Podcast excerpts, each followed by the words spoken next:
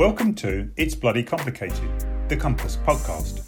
I'm Neil Lawson, your host and director of Compass. Joining me to help manage the questions is Grace Barnett from the Compass office. Hello, Grace. Hello. These are unprecedented times, and we need to rise to the new and enormous challenges we now face. Over the next few weeks, we'll be speaking with writers, thinkers, politicians, journalists, and public service workers about how we come out of this mess in much better shape than we went in, a good society after covid nineteen. These conversations have live access for Compass members who can put their own questions directly to our guests. If you'd like to participate in a live call and help support all of our work, go to compassonline.org.uk forward slash podcast to join Compass today. Otherwise, sit back, relax, and enjoy this week's podcast. This week on the Compass podcast, It's Bloody Complicated, we are joined by Matthew Taylor, C E O of the Royal Society of Arts. Matthew is a friend of mine at Compass. I have huge respect for his intellect and experience, which we're going to try and unlock as much of as possible in the next sixty minutes. I look forward to every call, but I've particularly been particularly looking forward to this one. As ever, I'll ask our guests a few questions, and then it's over to Compass members to put their points and their questions. So, Matthew, we always start with this. Welcome. Tell us where you are, and but particularly tell us how you are. So I'm in Clapham, in uh, the uh, second spare bedroom, which has really been my office or den for the last few months, um, and where I record my own podcast from. And I'm okay, I guess. Yeah, I'm kind of slightly in between things because I've just finished writing a, sh- a book and I've sent it out to people for comments, and I've given them till tomorrow to come back to me. So then I'll have to address their comments. So kind of slightly kind of in the kind of slight limbo, because when I've got the book finished, I'll have to think about what the next project is. And I'm back to work, and, you know, I've been in the R S A a long time and I won't be there forever. So I'm kind of really focused on how we make sure the R S A, because we've been through a strategic review, how it, it moves to a different stage. I want to leave it on a high. And at the risk of being matey, I'm a bit worried about West Bromwich Albion, because, of course, the thing is, my football team's been promoted. And, you know, those anyone who studies happiness will understand that there's two different types of happiness. There's a kind of happiness which is when you're asked to describe your kind of existential state. And then there's happiness when you're actually asked to describe how you feel day to day. And for this is just an insight for people who aren't football fans. When your team gets promoted, your existential happiness goes up because you're proud that they've been promoted and you feel a warmth about that. But your day-to-day happiness declines dramatically because, of course, your team is now in a division where it's not very good and it lo- loses nearly every game. So I'm proud that my football team's been promoted, but I look forward to Saturdays of misery. I won't watch Match of the Day for a whole year now because it'll just be miserable. So um, that's all the little bits of my life put together for you, Neil. Okay. Um, my team got relegated, so medium to long term, I'm going to be incredibly happy because we'll win more games. Charlton will, will do very well next season. Every well, Saturday will be a joy for you. Well, I'm sure. I'm sure. Well, just tell us what, what's the book about. So the book, I edit a series of books for uh, Thames and Hudson called the Big Ideas Series. Uh, you know, they're all called things like "Is Democracy Over?" or "Can Capitalism Work?" or "What is Gender?" or "Should We All Be Vegans?" And uh, having kind of edited lots of books in the series, they finally asked me to do one. So I've just written a book called "Do We Need to Work?" Mm-hmm. And and it's kind of important to me, Neil, because I've written another book I've been writing for ten years, and which there is not a publisher of non-fiction books in the Western Hemisphere that hasn't read it and rejected it. And that's been a kind of slightly demoralizing experience. So this book, which is only seventeen thousand words, even though it's only seventeen thousand words, and even though it's my specialist subject work, I kind of got really uptight about it. And and I've written it, and my wife, who's very loyal to me, the, uh, and oh, by the way, says hello to you, Neil, uh, she likes it, but she might just be nice to me. So I'm waiting for the comments to slightly abated breath, and then I'll change it, and then I'll get it off. And if it gets published, even though it's only seventeen thousand words, and it is a book with lots of pictures, a book with pictures, that's the only way I can get my stuff out into a bookshop. Uh, I, I will have a sense of achievement about that. It made me feel slightly less bad about my massive book of social theory and political and progressive politics, which, which is sitting under my bed gathering dust. It'll, uh, every book, uh, and I'm sure by yours, will, will have its moment. And what's the answer? Do we need to work, Matthew? Yes, we do. Not for some of the reasons that people give. We don't necessarily need to work in order to generate revenue, because you can generate revenue from other places. And there have been times when we haven't generated revenue from work. You could should generate more revenue from environmental taxes, for example. We don't actually need to work, I don't think, to generate profits, because as Google and Facebook show, you can make an enormous amount of money from relatively small, num- small amount of people. So I don't think government finances and I don't think capitalism actually are the things that require us to work. I think the division of labour is what requires us to work. You know, the fact of the matter is, you know, when we, in pre-industrial ages, peasants grew their, you know, they planted crops, they ate those crops, they built their own houses, they tended their houses, they were largely, not entirely, but largely self-sufficient.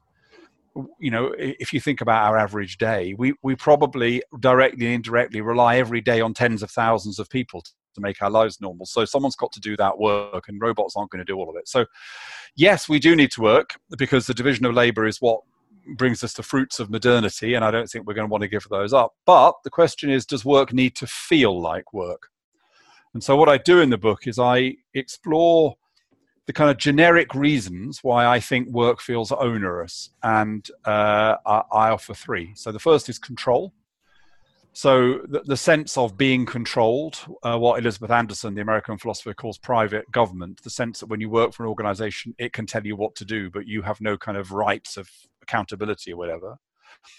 Secondly, competition, the idea that the purpose of activity, and this isn't, obviously, you know, Neil, just in the private sector, but in the public and third sector as well, that all we're really ever doing is competing. And I think that that is demoralizing, because in the end, nobody, you know, as John Kay once said, nobody ever lay on their deathbed and said, thank God I raised the shareholder value. You know, we want to do things for a purpose, and competition is fine, but it's got to be competition in pursuit of a purpose. And too often in organizations, competition for the sake of competition is what the focus is. And I think that's dehumanizing.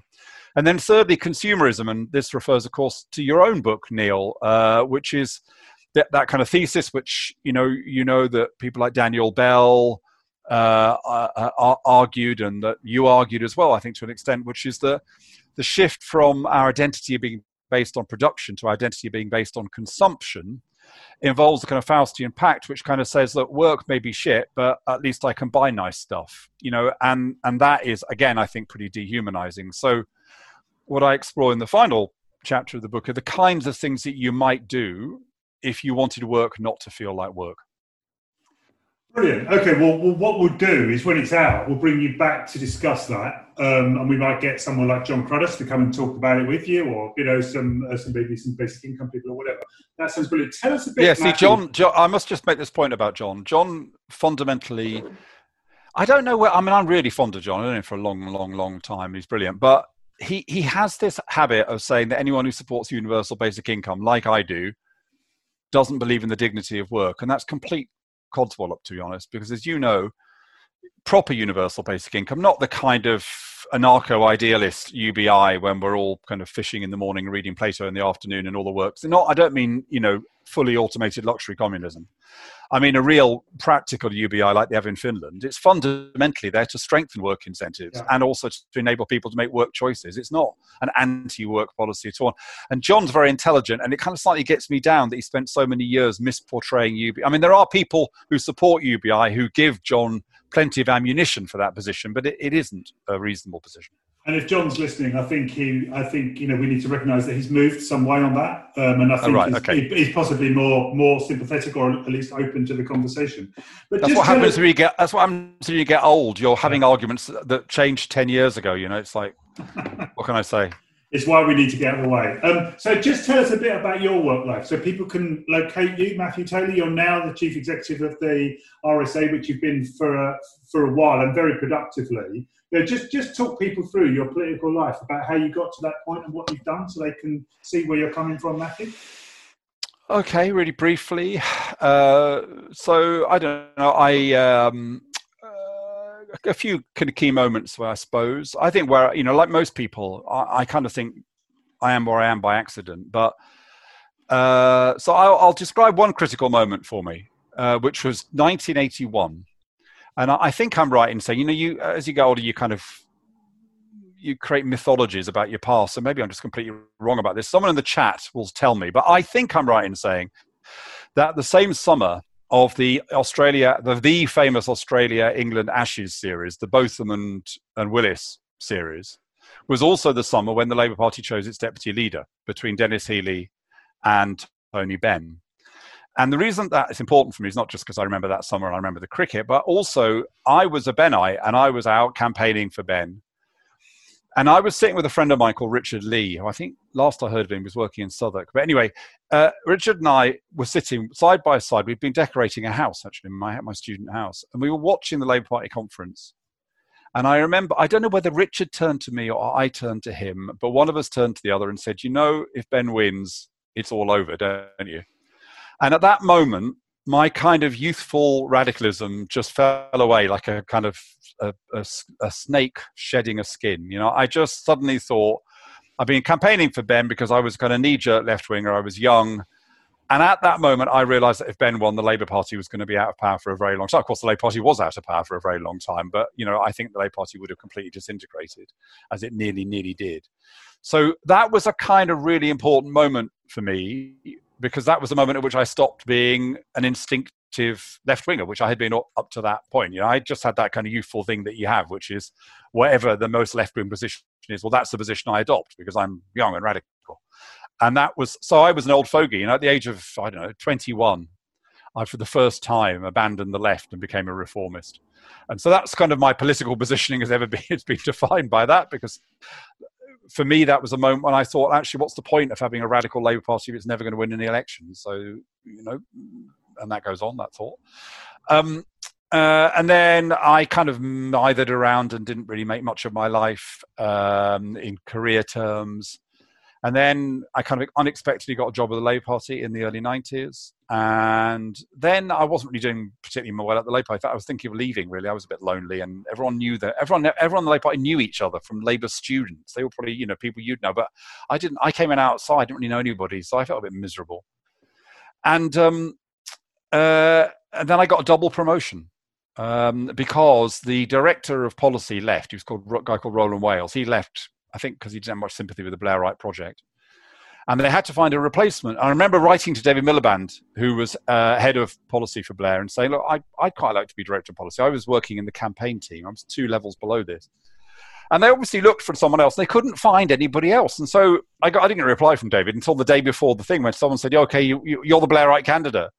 So, oh, right, okay then. So, oh, actually, it's worse than that. The day before that, I got, I, I had man flu. I mean, I was really ill, but it was man flu. I got a phone call, will I go and see Peter Mandelson? So I had to go and see Peter Mandelson. I was feeling very ill. And he, he was just a kind of interview, and he interviewed me. And then I had to go and see Tony. I had to go to Tony's house in Islington, and he had to kind of interview me. And then they decided I was the Blairite candidate. This all happened about twenty-four hours. And then they had to get the N E C to vote for me. And that was the closest Tony ever came until late on to, to lose a vote at the N E C. It was incredibly close, and I think it came down to Tom Sawyer, who was the General Secretary, came down his casting vote, because the unions, who always really hated me, still hate me. I, I I don't know why, really. I quite like unions. But anyway, they've always kind of hated me, and they hated me then as well. I don't know what it is about me. but um, And they tried so hard to stop me, and they didn't. Anyway, so I then became Director of Policy. I therefore was quite senior in the nineteen ninety-seven campaign, which is kind of good for your credibility. I then stayed at the party. I redesigned the party's democracy a bit. I went to I P P R. I P P R for five years, fantastic time there, great time, rebuilt it because it was slightly in the doldrums because so many of its stars had gone into government when Labour got into government. Eventually, on the third time of asking, I went into number ten. Uh, I was there from a year before, uh, from two thousand four to two thousand, uh, two thousand three to two thousand six, helped to write the two thousand five manifesto, which I'm quite proud of. And then I went to the R S A, and I've been at the R S A for fourteen years. So there we are. And I guess intellectually, very briefly, my kind of progression has been that very early moment of deciding that I wanted, to, I was a radical, but I was a radical who wanted to be part of something that was, had power rather than just, you know, activist symbolism. You know, I, so I, You know, I've always believed I am deep down a radical, but I'm a pragmatic radical who wants to who wants to make a difference.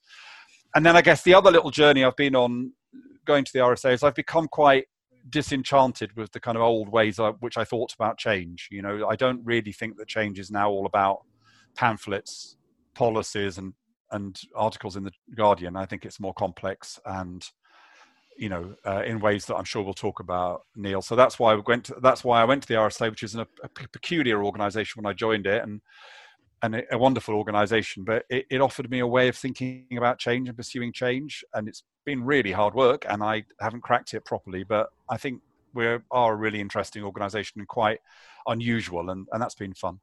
Yeah, unusual uh, and unique and quite special. You reminded me when you, in your little tour around your political life, Matthew, I mean, one of my most liberating moments was exactly that time. There was an article in the New States, in the New Socialist, you'll remember it, called Bennism Without Ben. And I remember reading it and the relief to think that you could have a, radic- a radical politics which weren't actually aligned to someone who you didn't think was ever going to, um, uh, you know, gain, win and use power effectively. Um, uh, and we've both been on the same track, and, and there's a bit of, we'll come back to Corbynism in, in, in a while maybe. So just just um, one one bit that just is useful for, for people on the call tonight and on the podcast later in the week. Uh, you with me were the kind of, you know, two of four instigators of Compass back in two thousand three, the others being Michael Jacobs and Tom Bentley, Michael from the Fabians and Tom Bentley from Demos, and you were at the I P P R then. I mean, just, just so that people understand some of the roots and origins of it, what do you remember of what we were trying to do then in terms of our relationship with, with, with New Labour before you went on to join well, now, Tony? You see, Neil, this is, as I was preparing for today, by which I simply mean thinking about it on the way back from Clapham Common Tube Station, um, I, I suddenly realised something. Um, this is exactly... There is a very, very similar thing going on now to what was happening then. Now, the big difference is we were in power then, right? But the split between radicals and moderates, reformists, pragmatists, whatever you want to call it. And, you know, I, I can see people in the Zoom chat talking about, well, was Corbyn a Benite? Was Benite, you know, whatever. I mean, I don't, I, I try, try best not to get fixated on labels, but we came together, Neil, because we were critical of Labour in government in various ways. I think we were particularly critical of the centrali- centralism of Labour. We were, we we both accepted the David Marquand thesis, which was that Labour prog- that progressivism had to be about bottom-up change of the heart, not just top-down change from the head. Right, and we we felt that Labour was too centralising, too technocratic, too controlling. We thought that some political mistakes had been made. I think, you know, trying to block Ken Livingstone, trying to block Rhodri Morgan, the way in which, and this, I'm, you know, if you do get John Cruddas on, this is my biggest criticism of John Cruddas, great man though he is, is that he was there when Blair abandoned John Monks and the modernising possibilities of the trade unions in favour of mobilising Ken Jackson to, to try and stop Ken Livingstone and Rhodri Morgan. I'd love to hear John talk about that, because I was rereading Tony's biography the other day, because I'm doing a B B C, the B B C are doing a series, the Blair years, like the Thatcher years. And so I was rereading it. And you know, an interesting thing about that, in that biography, three hundred fifty pages, look in the index, you will not see the name John Monks. And what's interesting about that is that John Monks was a really modernising, really thoughtful General Secretary of the T U C. And the Labour Party completely flunked the possibility that John Monks offered for industrial partnerships. So anyway, we had criticisms about lack of courage around industrial democracy, industrial partnership, around centralisation, around a kind of control mentality, right? But we did not want to throw our lot in with the kind of, you know, oppositionalist, you know, Blair's a traitor, blah, blah, blah, because as already discussed, that's really not our style and not our politics. And so that was why we did it. We did it to try, try to keep a bridge between the kind of radical prog- radical progressivism and the kind of practical project of Labour in government, to try to make a difference without schism through through building a bridge. You know, and as you know, the R S A for the last few months has been using this phrase, building bridges to the future. Yeah. Um, and the point is, Neil, as I suddenly realised as I walked back from Clapham Common, this is unbelievably more, I mean, it's just as important now. The, the you know, since the global financial crisis, that you have the Sanders-Clinton rift, you have the Corbyn, non-Corbynites rift. You have now, I think, the kind of rifts and disagreements around kind of cultural politics and anti-racism, which which we should get into because they're very difficult issues. But I think, in essence, what I would say is they are about people who, for very understandable reasons, have abandoned the liberal democratic project and think liberal democracy is cannot be saved. And people like me who say, look, liberal democracy has been hypocritical. It's it's it's never lived up to its values. It's yes, it's born in slavery and oppression, but yet it's kind of its principles are still the right principles. Even, you know, even if we have been so far from them, and unless we try to revive and renew liberal democracy, well, what's the alternative? You know, what what is our alternative if we give up? And so it seems to me that this kind of rift, which is complicated and difficult and hard even to talk about, is even more visceral now than it was in two thousand three. And in two thousand three, we felt we needed to do it to keep Labour's energy going. Now I think we need to do it for a very similar reason. I think that we have a Labour Party that's very competent, very solid, good people who I think know what they're doing. They stand in stark contrast to this unspeakable government. But I think there's a lack of flair. There's a lack of excitement.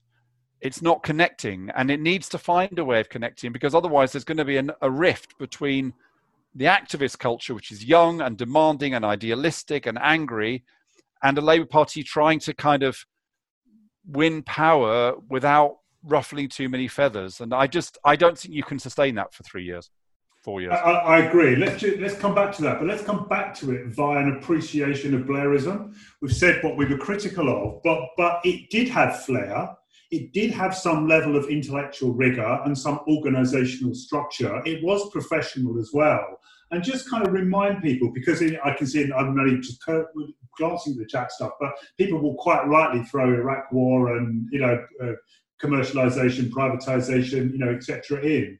But you and I were attracted to it, at least in the early stages, because it, it, it did have something about it, didn't it, that we shouldn't throw away. We had a conversation last week, Matthew, with some people about what we should take from Corbynism, because there was excitement and there was, you know, there were things to take from Corbynism. But what should we take from Blairism?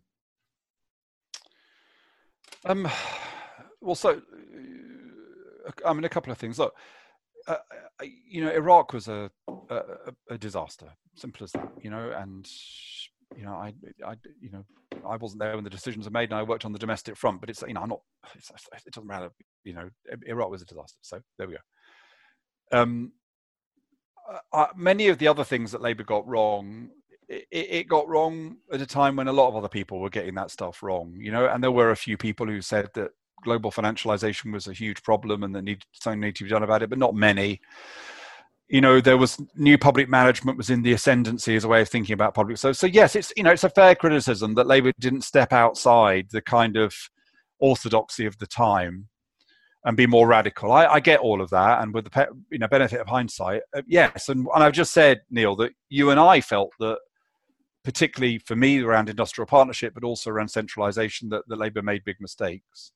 But, you know, I'm not going to do that thing that Andrew Adonis does so effectively on Twitter and just list the twenty amazing things that Labour did. But, you know, there was the minimum wage, and there was, you know, I, I think it's right. I'm right in saying that no country in history has reduced child poverty in absolute terms as quickly as Labour did. There was the investment in public services. There was the progress on L G B T rights, et cetera. The devolution to Scotland, Wales, London, you know, et cetera, et cetera, et cetera. There was a lot. So I just, I'm, I'm not saying that because, you know, I'm going to say that, but it is so facile to identify the things that Labour did not see and should have seen, uh, and, uh, and disregard all the other stuff, you know. In, in, really. I, I, I agree with that. So that's that. But look, you asked me to name something about Labour, and I'll tell yeah. you the thing that I I think that Tony had, and that and that we have to find a way to have. Uh, and is that Tony liked? I mean, you know, Tony is a bit of an elitist, as we know. But he actually liked ordinary people in the sense that he kind of shared the instincts of ordinary people. And he, his view was, what you had to do with progressivism is you had to start from where ordinary people were, and you needed to work with them to try to create a more fair and modern country. And Tony was more a modernizer than a socialist. I, I freely admit that. But his view of a modern Britain was a fair Britain. It was a fairer Britain, a more inclusive Britain, a more liberal and tolerant Britain. So that's that's fine, you know. and I think that the, the problem with the left is that, you know, we do tend to find it quite difficult to actually like kind of ordinary people. You know, we care about them. That's one thing. But but understanding where they're coming from and appreciating where they're coming from and saying, let's take it seriously that, you know, people don't want to pay higher taxes, or they care about law and order, or they love their country, and actually don't treat that as something which is awful that you've got to walk, work, walk your way around or or or or, or, or ignore. But, but no, you go, okay, fine. That's how you feel. So what is the progressive approach to law and order? What's the progressive approach to taxation, which start, which, which, which starts in that? And I think that I'm not saying politics is simply about giving people what they want or pandering to what people want, but I'm saying if politics is not about a certain amount of respect for what, you know, ordinary people, what you want to say is a kind of cross-section of people who aren't, politi- aren't politi- particularly political, wouldn't really think themselves as right or left, just getting on with their lives. If politics doesn't really appreciate where those people are coming from and what their concerns are, I think it's not really politics, actually. That's what I'd say. And I think quite often the left is weird. It's very political in one way, but it's not political in the other way, because once you abandon the idea that you have to try to engage people starting from where they are, I think you're not really being political. You're doing something else. You're campaigning, or you're being an activist. You're not really being political because you're not really getting to the heart of what is necessary to generate change.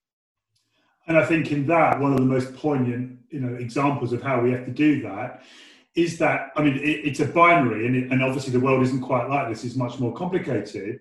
But that thing, you know, the gap between the town and the city, the communitarian and the cosmopolitan, people do appreciate that the reality of their life is rooted in, in in in different values and different places. And I guess the art of politics is to work out how we bridge what's the duration of, of, a, of, a, of a way of overcoming those differences, which are more acute now than they've ever been.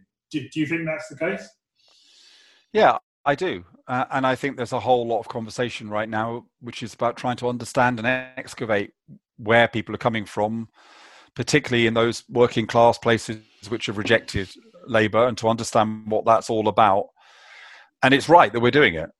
We have to think deeply about it. And I think that both my wing of the Labour Party uh, and other parts of the party just have did not ask themselves that question nearly enough for a very long time. And uh, and we're paying the price for that. And our starting point has got to be a deep curiosity about how the people we say we are on the side of feel about the world and see the world, and where they have a sense of agency. And, and what is a politics that's likely to actually speak to them and their lives. And I think part of the kind of culture, pol- what I crudely call cultural politics, part of that, I think, is an abandonment of that because it's just too difficult yeah. in favor of a kind of purism, which is appealing because it, you mean, it means you don't have to deal with the fact that, you know, ordinary folks don't necessarily see the world do what, the way you want to see them. Yeah, yeah, and it, and the world is played out on Twitter, and it's how many followers you've got, because you can, you know, you can play to those those binaries. And I think that's right what you're saying, that, that it is displacement activity from the real political job. So let's go come back to that for a bit before we hand over to Grace and get some other people into the conversation.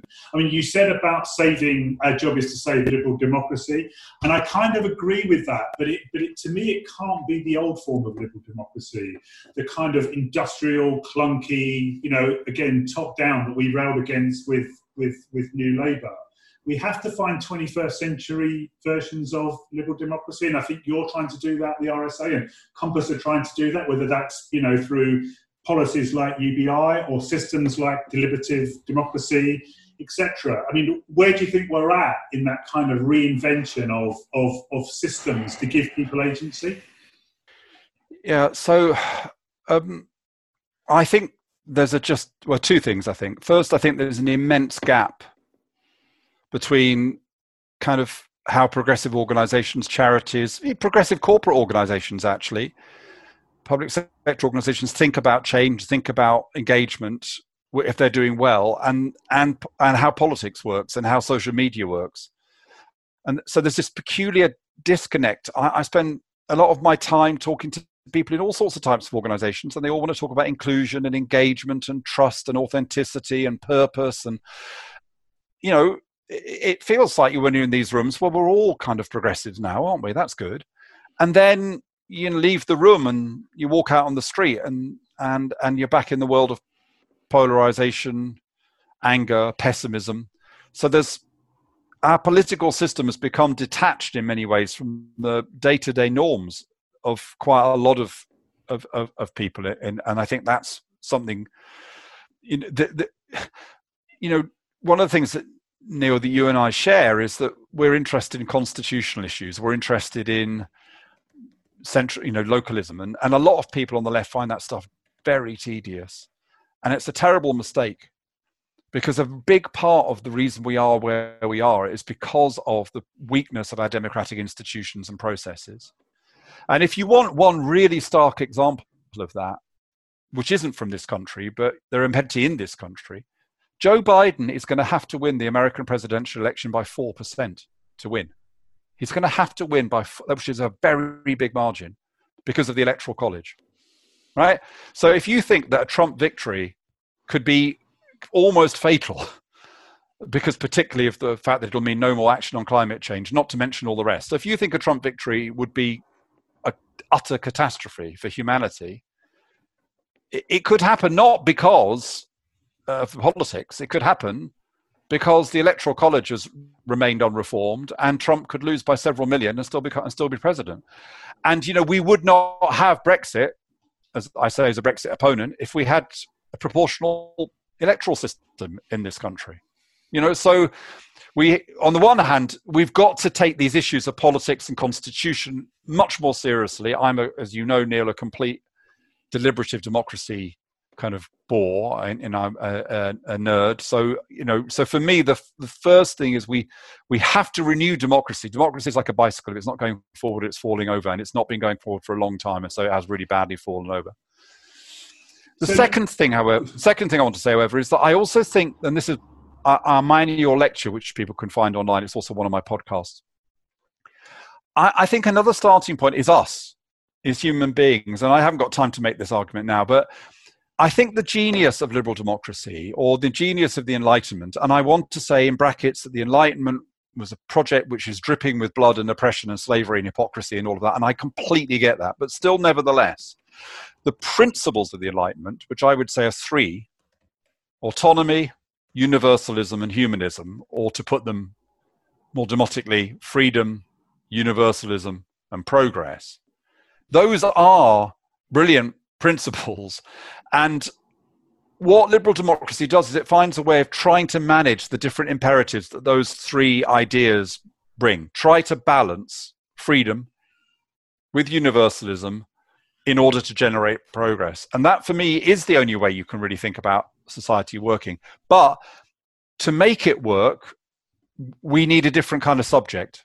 Human beings have to be different. And the one thing I said in my annual lecture, and I'll finish with this, is I've tried in my lecture to bring together two debates that don't ever come together. One was this debate about liberal democracy and refurnishing it and renewing it, and is it possible? And my fear is that however tainted and problematic it is, there is no better alternative. And secondly, all the, the revolution in the last thirty years that's been come about through cognitive science, through behavioral economics, social psychology, anthropology, understanding ourselves better. And what I argued in the age of reflexivity is that for liberal democracy to work, we need to understand ourselves better somehow, because part of what's going on at the moment is that we as individual political subjects, social subjects, have uncontainable needs and desires, and the uncontainability of this is then articulated at a political and social level. So I know it sounds like a terribly abstract idea, but all that stuff, that cognitive science stuff, is real. It really has changed the way we think about ourselves. And if only we could take those insights into our existence as political subjects, we might then create a democracy that is based around who we really are as human beings. Anyway. Well, I, I, I, and I take that, and I think if you add that cognitive realisation along with social media and a network society, you've got the recipe for something really interesting. And my last question before we do go to others is, the problem is that all of that, whether it's our understanding of ourselves and our connections and our ability to mobilise ourselves and others in, in the world and know, learn and think and act, hits up against this old political system. So we talk about forty-five degree change, this emerging, bubbling up, whatever, and it needs the state and the vertical to support it. Well, there's not. There's so little to hang your hat on on the vertical. To, there is, there's no um, uh, holes, there's no cracks, or too few in order to kind of accelerate and a- amplify and aggregate that stuff that you've just been talking about. You know, how do we see ourselves our way through that catch twenty-two of the old system refusing to change and modernise, and us just slipping get down the kind of glass walls of the state because there's nowhere to, to grip onto? So I'm getting distracted now by the Zoom chat. Um, uh, answer my question. I will answer your question. I mean, the, the, you know, the the the, the, the constitutional so look, uh, stuff uh, and, okay, the, and the party to... stuff. It's, it's so out of date, isn't it? Yeah. So my answer to that is the thing that one of the other intellectual journeys I've been on, he said very pompously, is just to recognise the contingent nature of stuff. And that, you know, the R S A, we use a phrase to describe our approach to change. We talk about thinking like a system and acting like an entrepreneur. And I think that's the mindset we have to have, which is we have to understand and think and reflect on the systemic nature of, you know, the way things are. And, you know, there are brilliant thinkers like Indy Johar, I think, who are doing great work trying to understanding the deep structure of society. I think we have to do that intellectual work. It's really important. But I think on the other hand, we have to have a highly kind of entrepreneurial, agile, adaptive, opportunistic approach to change, which is that you don't know where it's going to come from. You know, we don't know in the end what COVID is going to lead to, for example.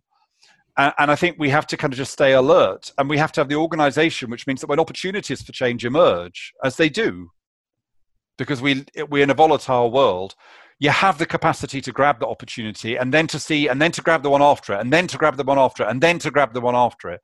That's all you can do. It's no good banging your head against a brick wall. You've just got to kind of hold it together. And when those opportunities arise, you've got to go through them, as the populists have done over the last few years. They have an incredibly, you know, Putin's playbook, you know, it, which is never be predictable and never be boring, you know, and that that what the populists do is they're constantly, constantly watching for opportunities to take forward their kind of project. And we've got to, I don't want to borrow anything else in the populist playbook, but we've got to be much more agile when opportunities arise to take a step forward and then know what the next step is and know what the next step is and know what the next step is. Hello, this is Grace from the Compass office, interrupting for a moment. I'm lucky enough to come from a large and politically diverse family. We really did have the full political spectrum represented over Christmas dinner, but in spite of our differences, we still actually like each other. Um, I've always known, because of this, that politics should be more about listening and learning from the people we disagree with than shouting at them and fighting with them. And of course, I've definitely known for a long time that it really is bloody complicated. So I was so happy that when one day I discovered Compass quite by accident, through their brilliant work on the Progressive Alliance in the twenty seventeen general election. Since then, it's been an absolute pleasure to once again be part of a political family where talking to people in different political parties, admitting that you alone don't have all the answers, is not just okay, but actively encouraged. So if you'd like to find out more about Compass, you can visit compass online dot org dot U K. And now, back to the conversation. Oh, Grace, over to you. Bring some more people into this conversation. Sure, okay. I've got a question from uh, Caridwen. Yeah, really, really interested in um, it's kind of what you've just been speaking to, but you spoke to this earlier on. What really excites you as ways of building bridges across differences, whatever the differences are? What do you see as, as exciting ways that we can we can we can um, connect across differences? Yeah. Thank you, and and and, and that is, yeah, you know, it is a kind of obsession of mine. In fact, I tried to do a Radio Four program about it. I did. I got we did some programs called "Agree to Differ," and what it was based on was getting people to agree what they disagreed about, um, and it didn't really work because I wasn't good enough, and also the guests ended up agreeing with each other too quickly for the forty-minute program, so they dumped it, and then they've and then. Much to my kind of misery, they've took they took the basic idea and they've given it to Anne McElvoy, who's making it work quite well, actually. So anyway, that's humiliating. One in a long line of personal humiliations. But anyway, uh, the point I'm making is that y- y- you've got to, one of the ways to do it is to try to have a honest conversation about what you disagree about. And that's how mediation works. So in my view, listening is very important. And the, one of the ways to structure listening is to say, look, we disagree about this. You know, we disagree about your definition of white. I mean, I take an issue now. You know, we def- disagree about the way you're defining white supremacy, for example. Okay, well, we don't have a big row about that. We can call each other names, or let's let's let's respectfully try to work out what it is we disagree about here. And in my experience, if you if you do work out what it is you disagree about, you, you can new, normally make progress. And normally, you find out you don't disagree about quite as much as you thought you did, which some people find threatening because they quite like disagreement. But so I, I think that there's a kind of process element to to building uh, to, to building bridges. But the second thing is is you have to really believe in it, and and I believe that politics, I said this earlier, politics is about building coalitions, um and that's the politics I'm interested in. So I'm building bridges all the time because I'm always trying to create new coalitions. I've spent my whole life trying to build new coalitions and and and and, and generally failing, but I'm always open to it. Thanks, brilliant. Um next question is coming from Kieran.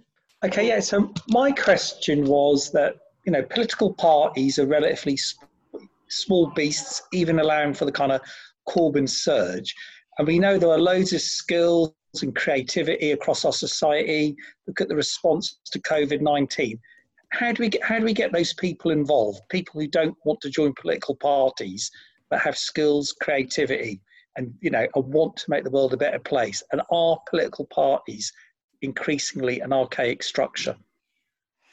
Yeah, it's a great question, Kieran, and you're speaking to something which kind of, there's a certain amount of personal pain attached to, because I've I've always believed that political parties need to be agents for change in the communities that they operate in, and that that should be the starting point, and that the most successful political movements very often are those ones, um progressive ones, are those ones which have very deep roots in the community and which are there first and foremost. This is the origins of the Labour Party. The Labour movement are actually there to help people change their own lives. They're not just about knocking on doors and getting members and raising money and getting an, a group of people into power.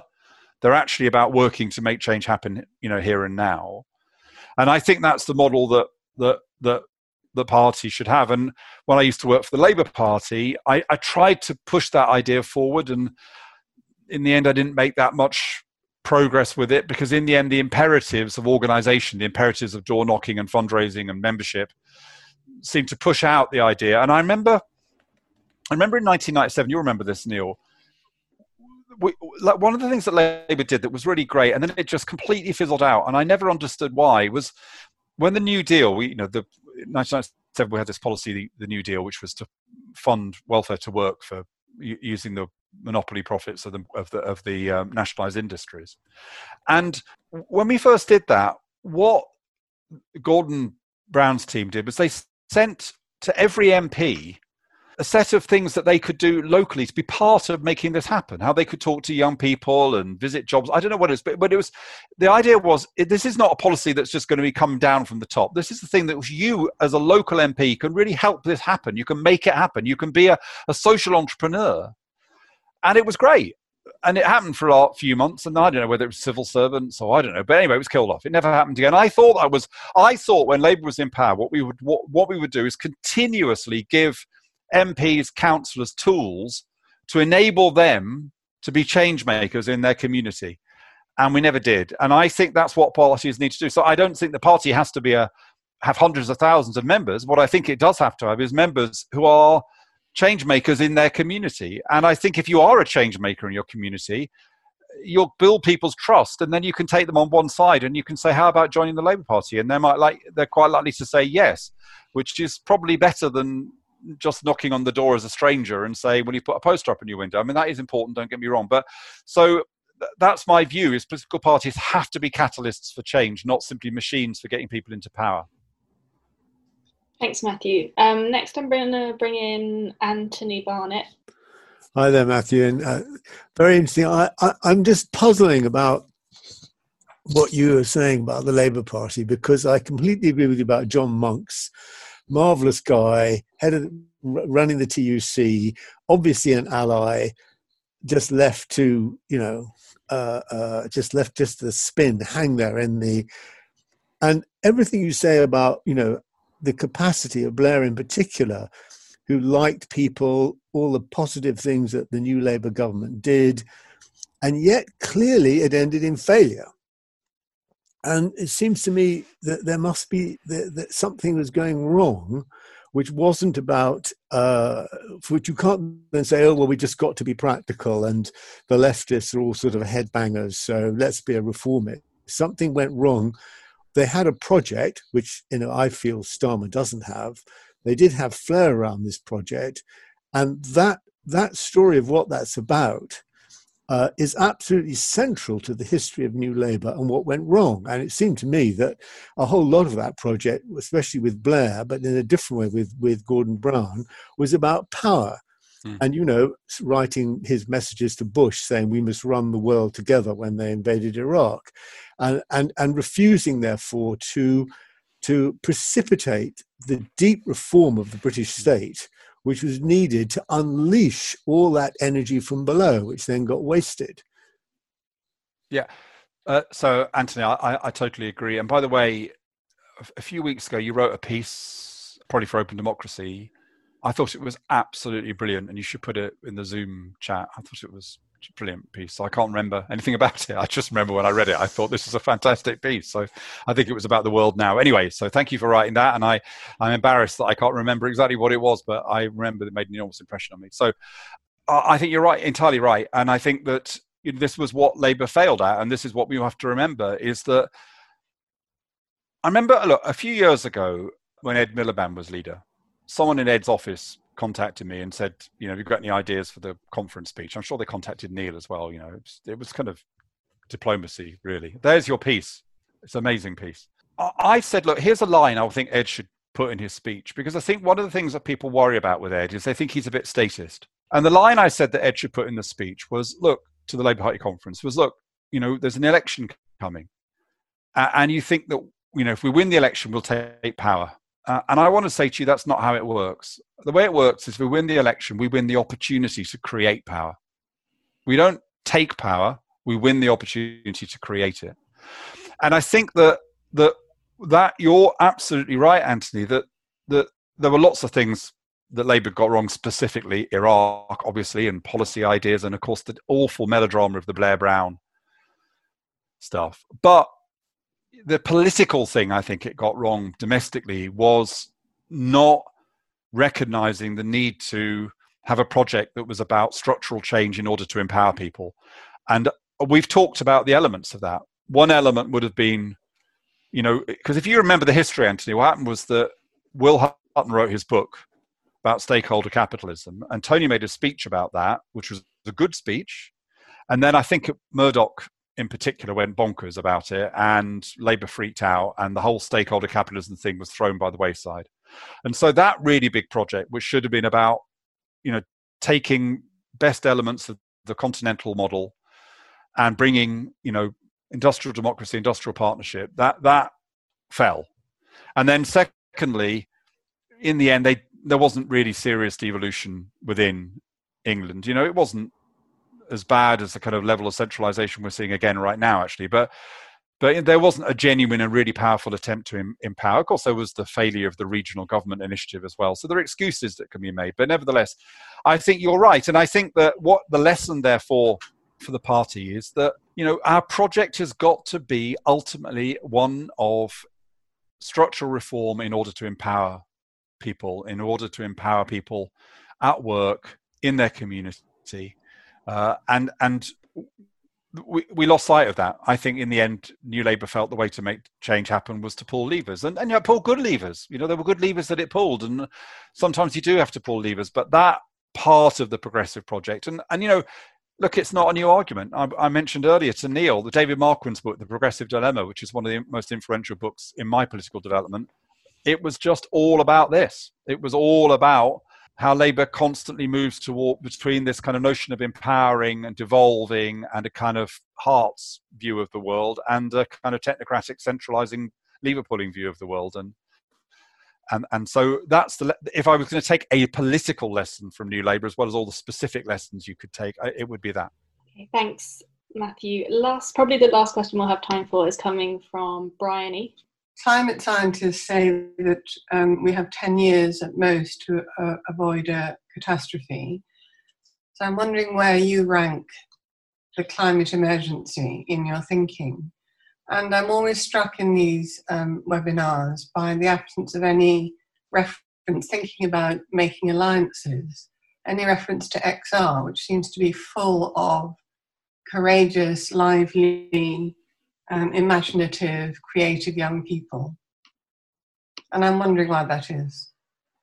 Yeah, so, wow, Brian, it's such an interesting question. It's actually something I think about a lot. So, look, on the climate um, emergency, you're You know, you're absolutely right. And, you know, this is why, you know, this Trump, this American election is so unbelievably important, because we just don't have four years of um, doing nothing. And that's what will happen. Well, no, people will do things and, and but, but it will be so difficult, so much more difficult.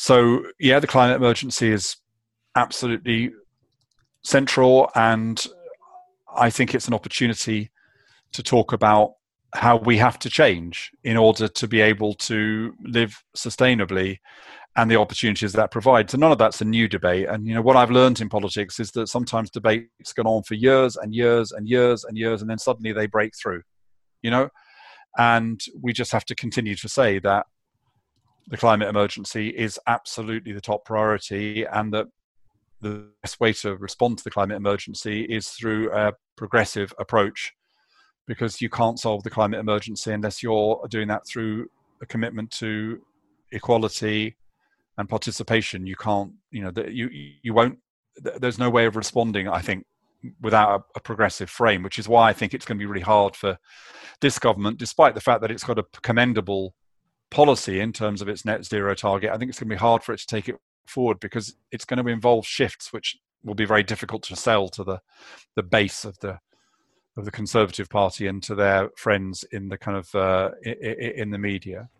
In terms of Extinction Rebellion, you know, I thought X R's first uh, stuff last autumn was absolutely brilliant. I just, I think it was last autumn. I took my hat off. It was clever. It was funny. It was, you know, it, it was um, unbelievably fresh, and it had a huge impact.